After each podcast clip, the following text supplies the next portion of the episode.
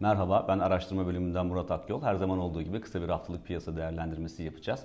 Geride bıraktığımız haftada piyasalar ağırlıklı olarak tahvil faizlerinin seyri doğrultusunda yön bulmaya çalışmıştı. Yeni haftanın da çok farklı bir zeminde geçmesini beklemiyoruz.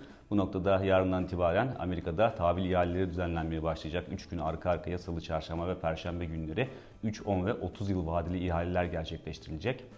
E, bu ihalelere gelecek talebin ve ikincil piyasada oluşacak etkilerin piyasaların geneline yayılan bir yansıması olmasını bekliyoruz. E, ki zaten çarşamba günü Almanya'da da 5 yıl vadeli tahvil ihracı gerçekleştirecek. Aynı gün e, Amerika'da tüfe rakamı açıklanacak ki tüfenin de şu anda enflasyonun e, sıklıkla konuşulan bir gündem maddesi olduğunu hatırlatmak gerekir. Dolayısıyla hafta başı itibariyle baktığımızda çarşamba gününün en önemli gün olduğunu söyleyebiliriz.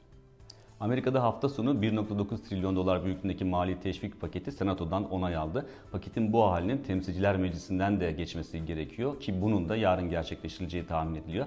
Ama zaten e, temsilciler meclisi demokratların kontrolünde olduğu için e, paketin geçmesine kesin gözüyle bakılıyor. Genel olarak baktığımızda ise 1.9 trilyon dolar büyüklüğündeki paketin e, ABD ekonomisinin canlanması adına oldukça önemli olduğunu söyleyebiliriz.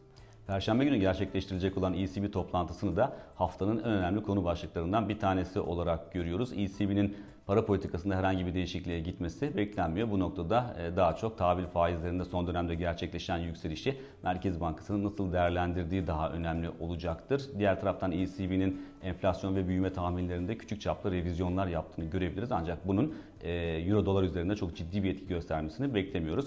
Teknik olarak baktığımızda ise e, paritede 1.19.50 seviyesinin altındaki rakamların riskli olduğunu düşünüyoruz. Bu seviyenin altında kalınması durumunda, geri çekilmenin de baskının devam etmesi durumunda paritenin destek arayabileceği ilk nokta ise 200 günlük hareketli ortalamanın da geçtiği 1.18-15 seviyesi olacaktır.